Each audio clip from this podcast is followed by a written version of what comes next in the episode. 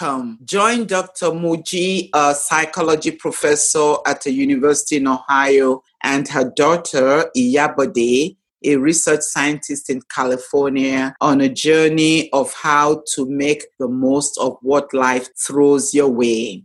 We hope to make today's podcast as informative and lighthearted as possible. So sit back and join us on this adventure. All right, Mom, how's life? How are you today? Life is great in spite of all that continues to go on around me. The world continues to grapple with this pandemic. Some would like to use a magic wand so we can get out of this quagmire quickly and return to, quote, normal. But we can't go back to the past normal. We shouldn't want to go back to the past normal we must be planning for a better, kinder new normal.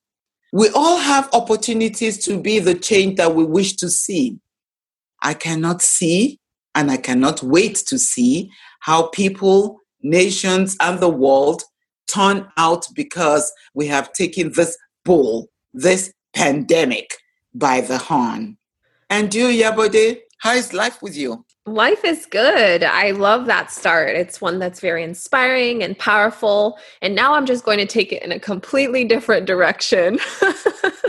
and, uh, you know, for me, July is practically fixated on my little brother's birthday. It's his birthday month. He's a July 4th baby. And I have to share this for the sake of our listeners because I always find it so entertaining when this month rolls around. Because growing up in Canada, our parents would constantly remind us of the kind of story surrounding my little brother's birthday or his birth. And they'd always explain how they were so excited that he could potentially be a July 1st baby. And so, for our listeners who might not be aware, July 1st is Canada Day. And so, they were hoping that he'd be a Canada Day birth, that maybe they'd even name him after Canada, as in name him Canada, which I'm so relieved wasn't the case. No offense to any person or anyone whose name might be Canada, but it just sounds so cheesy. Sorry, mom. But it's always so amusing and would always be so hilarious to hear the story growing up of how excited they were about the possibility. And then he was actually born on July 4th, and we were still in Canada. So in Canada, that July 4th date isn't of significance, or at least the same significance that it is here in the States. And then, of course, they're dealing with this disappointment of, oh, well, we missed the mark by a few days. And then a few years later, we end up moving to the States, and July 4th is a national holiday. It's Independence Day. And so he ended up lucking out in that I think my parents got what they wished for, and that they have a child whose birthday is celebrated with fireworks every year. And I think that means they have to do less or had to do less for his birthday, and that there was already fireworks guaranteed. But every single time that it becomes July, I always think of that story and just have a little laugh, even if it's just with myself, just thinking back to hearing it and how hilarious I found it growing up. Speaking of him, speaking of the birthday boy, he's really a tough one to shop for. And as we've gotten older, and I think for me, after certain events have happened, I've just become a lot more sentimental. And so the gifts that I even tend to get him are just that same way. They're sentimental, they're nostalgic, probably not the most upbeat gift ideas. However, um, that's just the nature of what it's tend to become over the past few years. And he's always so difficult to shop for. He's particular with everything. He always has his preferences. He's also quite minimalistic in that he doesn't really want too much of anything. He wants just the basics in life and appreciates the basics. And so it comes back to the same question of, well, what do you get someone who really doesn't want very much to begin with? So, for our listeners out there, if you know anyone who's so finicky in particular and you have gift ideas, it's too late this year, but for future years, please be sure to send over recommendations. Whether it's even just um, you add a reminder on your calendars every June, maybe beginning of June, just add a reminder to reach out to me, send an email, and let me know some gift ideas or some suggestions that might be right for that type of person. I love how you shared your brother's uh, birthday or birth story. Very interesting. And I'm sure he would be happy if he listens to this podcast that at least you referred to him one way or the other, spoke about, you know, the genesis of how he ended up not being Canada with a K. Oh my goodness. Oh, I'm so glad we avoided that.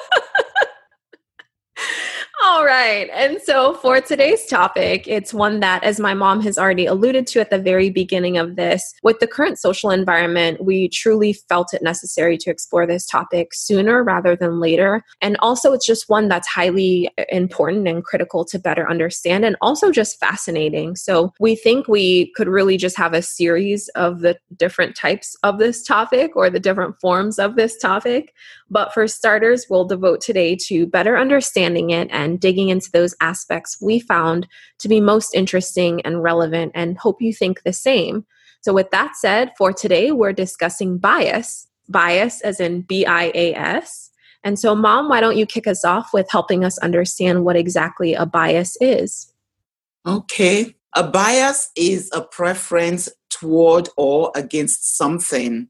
So it could be toward or against an idea, an object, or it could be toward or against someone, for instance, an individual or a group. A bias can be positive and helpful, but it can be negative and unhelpful.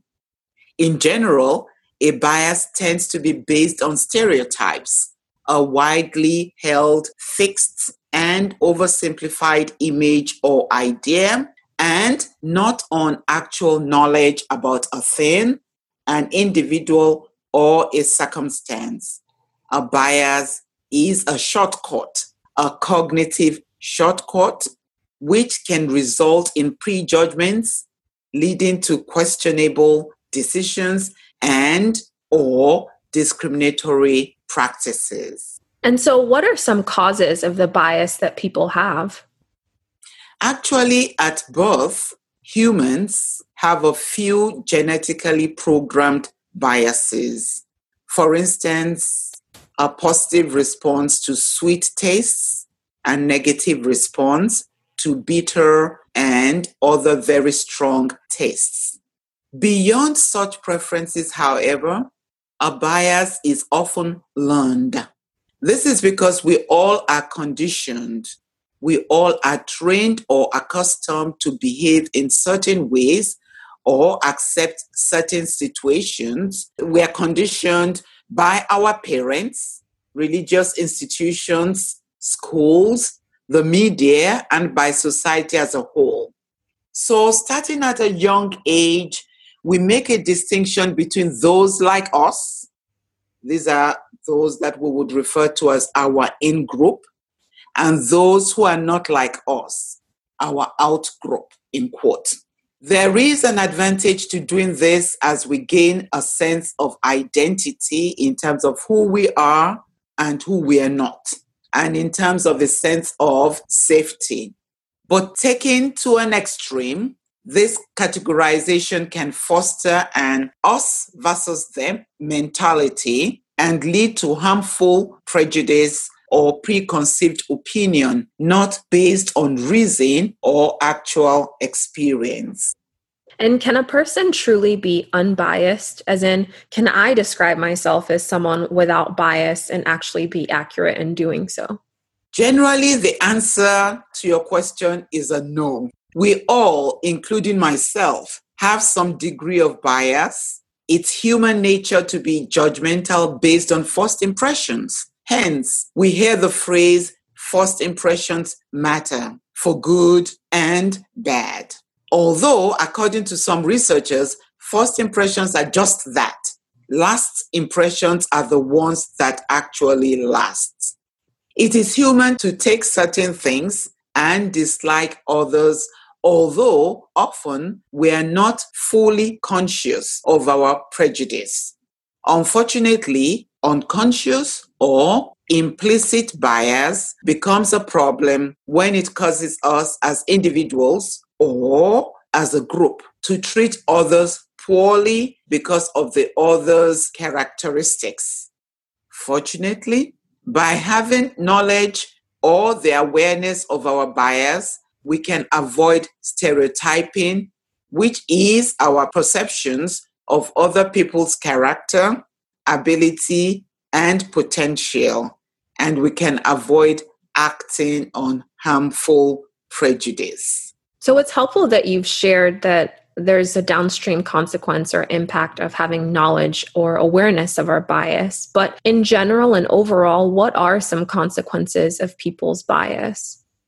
At the individual level, bias can negatively have an impact on someone's personal and professional relationships.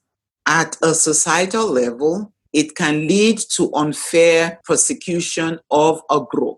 For example, as it happened during the Holocaust, during slavery, or more recently, the police treatment of some Black Americans. And then, to that effect, how can someone reduce their bias or potentially just go beyond recognizing that they have this bias and further do something to minimize how they feel and even how they show their bias? Asking people to suppress prejudice usually has the opposite effect. When one bottles up something, we know what happens it blows up. But people can be trained to notice prejudiced thoughts without repelling them so they are able to make deliberate choice about how they behave towards others leading to less discrimination and reduced bias over time as shown by the works of some cognitive psychologists and, you know, something I find fascinating are the different forms of bias or the different categories that have been coined and identified and studied by psychologists thus far. And, and even taking a moment to refresh my memory of these different categories and types of bias, one that stuck out to me was one that is termed actor observer bias. And it was particularly intriguing because I genuinely felt as if, in reviewing the definition or better understanding the concept, I truly feel as if it's something that could make an impactful difference in how we quote unquote understand the actions of others. So, whether those are other people that we know really well or they're complete strangers that we see day to day in real life or on our screens, even. And from what I could see, this doesn't pertain to the movies or TV shows even though it's termed actor observer bias. So, can you help me and our listeners better understand this type of bias? First, it is important to let our listeners know that there are different types of biases, including anchoring bias, attribution bias, confirmation bias, negativity bias, optimism and pessimism biases, and many more. To answer your question about actor observer bias, first introduced back in the 50s, 1950s, by Fritz Heider. As an actor, you are more likely to see your actions to be due to external and situational factors, such as day of the time, the weather, poor diet, lack of exercise, something outside of our control. While as an observer, you are more likely to perceive others' actions as due to internal factors like their overall disposition or personality, their motives or thoughts. It's due to their fault. Hmm. So, in other words, you're not truly putting yourself in the shoes of others. Or if you believe you are, it's more that when you're wearing your shoes and you step on fecal matter in the streets, you rationalize other external factors as to why you did so. Whereas when you observe someone else doing the same, you wonder why they didn't just look where they were going and avoid it. And this analogy is highly personal and relevant in the Bay Area when I first visited San Francisco, it was during a West Coast trip with the birthday boy, aka my little brother. And we started in Vancouver, made our way down to San Diego, and San Francisco was just one of the pit stops. It was one of the cities that we stopped to explore and hike in and just really do a lot of sightseeing and basic tourist activities. But when we made a pit stop here, this city was one that we had the takeaway and the same observation that the city is disgusting. It's filthy. And it's such contradiction to the beauty of the buildings and the different landmarks that are present here because you become so occupied staring and just looking and taking pictures that you fail to actually look at what you're stepping in or where you're stepping, which is very dangerous in this city. And so our takeaway at the time was just that we couldn't believe how disgusting the streets were, especially in comparison to some of the other large cities on the West Coast. But it's ironic because years later, I then received a job offer out here and moved out here. So So it's funny how it works that the city that we deem disgusting, yet beautiful in its own right, is the one that I would end up being. So this analogy, it's very personal. I kind of say it understanding that it genuinely is something I have to display and exhibit and understanding the different factors that could contribute to other people perhaps stepping on excrement. Interesting. My mom's looking, thinking, oh my goodness, why? why is that the example? It's an excellent example of the phenomenon that we're discussing today. Thank you for humoring me. All right, back to business. So, we've already discussed the consequences of bias overall, but what might be the consequences of the actor observer bias specifically? Actor observer bias is a type of attributional bias that plays a role in how we perceive and interact with other people. This kind of bias can lead to magical thinking and a lack of self awareness. We as human beings engage in magical thinking when we make associations between one event, for example, some behavior we performed, and an unrelated outcome. For instance, superstitious behaviors or belief in magic, extrasensory perception, ESP, or some supernatural force. Magical thinking is problematic because we can believe that our actions are due to a magical force instead of being due to us or our social environment. Reliance on magical thinking to explain things leads to self deception or lying to oneself and a lack of self insight or not knowing or understanding oneself. That's so fascinating, too. I suppose it's important to distinguish magical thinking from believing in magic, right? That's an important aspect to consider. But another aspect I'm always curious to better understand is the actual individuals or populations that have been studied when researchers have investigated a particular topic. Maybe it's the skeptical side of me that wonders whether it's actually been a varied group or varied enough to actually understand a phenomenon or specific topic. So, to that effect, which populations have researchers actually studied bias in? In? I understand your curiosity and skepticism. Because a bias is highly dependent on variables like a person's or a group's characteristics, researchers have investigated biases in a wide array of populations. These include studies about quote unquote the other, wherever there is an in group versus out group, us versus them, we versus they. For instance, age. Those who are too young, some of us will look at them or perceive them in a particular way versus those who are too old.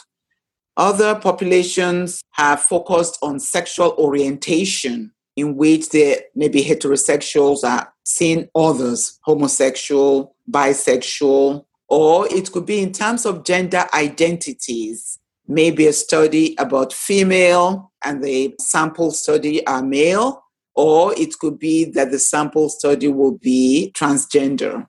We know that um, some studies have looked at race and ethnicities. And beyond that, even in terms of ability versus uh, disabilities. And then a lot of studies have been done based on religious groupings how one religion perceives or explains the behavior of another religious group. Um, some population studies have been immigrants. Beyond that, we look at socioeconomic status and economic status, such as um, educational level or income level. So, again, the bottom line is the idea of the us versus them, we versus they, uh, to the extent that some others will see others as less than they are. I see. And so then aside from the people or the groups in particular, in which settings have they studied bias in? Researchers have studied settings such as various kinds of workplace. So we're talking about schools, hospitals, businesses, and other organizations. Uh, thus, researchers have investigated populations and settings where judgment of different behaviors occur. Behaviors such as and ranging from infidelity, prostitution, bad driving, drinking and driving, smoking, dependence on smartphones, belief that humans have free will, attributions regarding many more behaviors. Their findings have shown that actor observer differences depend on three major characteristics A, the specific causal factor invoked, B, the individual's history in the situation, and see individual differences among attributors. By that, I mean the person's ascribing attributes to others. So it really is just part of our everyday life and of so many institutions. And I think that better highlights to the value of awareness and the role that we can potentially play in almost checking our bias and in understanding and better acknowledging the difference in other actor experiences as observers. And you know, this might seem very obvious. I almost feel as if I'm that student who, after the professor has given this detailed lecture, I then am asking, wait, what's the subject? What class am I in? But regardless, I'm going for it. So, how much does the likeness or presence of similarities in the other person matter when it comes to actor observer bias? As I regularly tell students who ask questions during my lectures, there are no senseless questions, only inadequate answers. You have asked a good question. I think that the actor observer bias effect might not be as much when actors and observers are more similar than they are different. What has not garnered as much research interest as I would like is how actor observer bias operates within different cultural environments. I think we would all be interested in how culture shapes this attributional process and why cultural similarities and differences occur. And also, too, do you feel as if there's a way that we need to even explain particular events to help others better relate to or understand them? As in, are there certain descriptors that we should by default include? Or maybe it's worthwhile to even try to ask them if they've experienced similar situations to jog their memory and help them be able to better relate to us and the many factors that could be at play in so many of our experiences. Yes. Um, I think we need to explain some events to help others better relate or understand the events. Humanizing one another will help we can do this by having open communication, sharing common experiences and values, doing this using humor, politically correct humor, not having a holier than thou or condescending attitude, admitting that we too make mistakes and learn from these. And do you think awareness of this bias can help us be more mindful of ourselves too? You kind of almost touched on it earlier, but in other words, in better understanding that both the situation and ourselves or our own behaviors are likely contributors to a circumstance or a certain outcome? Or is the end result of being aware of this concept that we'll just be able to be more sympathetic and empathetic and understanding of and to others? We can be better at understanding ourselves as well as the role of our attitude and behavior when we interact with others. And we can show more empathy to others and to ourselves. Many of us are too tough, not only on others, but also on ourselves. And how do you feel being aware of actor observer bias impacts your own relationships? As Eckhart Tolle says, awareness is the greatest agent for change. Personally, I feel that if I am aware of this particular bias, the actor observer bias, I can work towards being the best mother, sister, aunt, professor, researcher, colleague, friend, member of the various organizations I belong to, and human being that I can be. It's interesting because I know you've already explained that we all naturally have some degree of bias, but when it comes to actor observer bias, I don't know how much I actually display of this. And I know this is very biased coming from me, but I feel as if I can be so hard on myself that I tend to blame me in situations that go awry or that don't work in my favor. And even as I'm troubleshooting, I feel as if I do so oftentimes in a way where I critique myself and what I could have done differently or what next time I have to do differently. And I almost beat up myself in a lot of situations. And I suppose I don't necessarily communicate that way in terms of sharing my experiences with others. So maybe in a protective manner or for a protective reason, I do feel as if I probably remember to include other contributing factors to explain maybe why I'm running late to dinners or grabbing mm-hmm. drinks. But overall, I do feel as if I tend to really guilt trip myself. So if I'm running late to said dinner on my way there, I'll be reprimanding myself and scolding myself and fixated on what I could have done differently. And then by the time I show up, I'll maybe make it a bit gentler where I'll explain the other factors and the other reasons why I am late.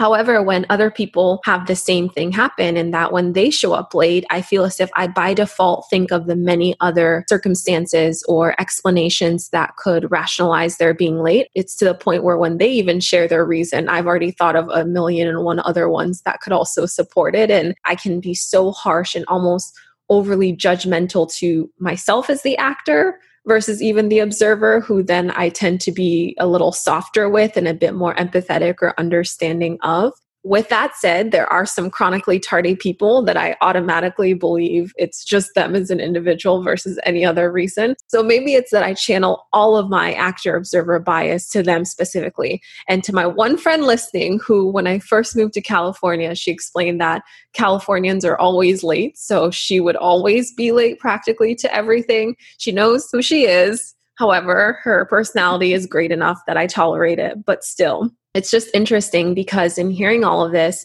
once again, I know it's ingrained in us to have some level of bias, and it's why it's so important for us to be aware of it so that we can control how we're processing it or perhaps letting it affect our behaviors and interactions with others. But when it comes to actor observer bias, I do truly think that I almost skew towards being a bit more hypercritical or almost working inversely to the description of the bias type. So it's been fascinating hearing this and even thinking of myself and how I am in a lot of situations in comparison. Beautifully explained. I love your illustration. Right. But again, you need not be hard on yourself. True, true. It's something I'm trying to do. It's something I'm working on constantly. I'm not there yet, but one day I will be. We all are working at it. True, true. All right. And so, mom, I think we're ready for today's quote. We are ready for the quote corner. Maybe our listeners can help us come up with a name so that it's something that's a bit catchier than just quote corner. okay, then. I would like to leave us with this quote from econowmics.com, E C O N O W M I C S.com related to today's topic, bias, and more specifically, actor observer bias. We are very good lawyers for our own mistakes, but very good judges for the mistakes of others. That is all for now. Thank you for spending time with us. Yes, we want to hear from you. Give us feedback on what you heard today and suggestions for topics you would like us to discuss in future episodes. You can email us at catchingcurveballs at gmail.com. That's catching curveballs at gmail.com, all one word. And also, you can now follow us on Instagram at Catching Curveballs Podcast. That's Catching Curveballs Podcast. Be sure to share your thoughts here if it's easier than email and keep an eye out for upcoming episode topics. We cannot wait to connect with you soon.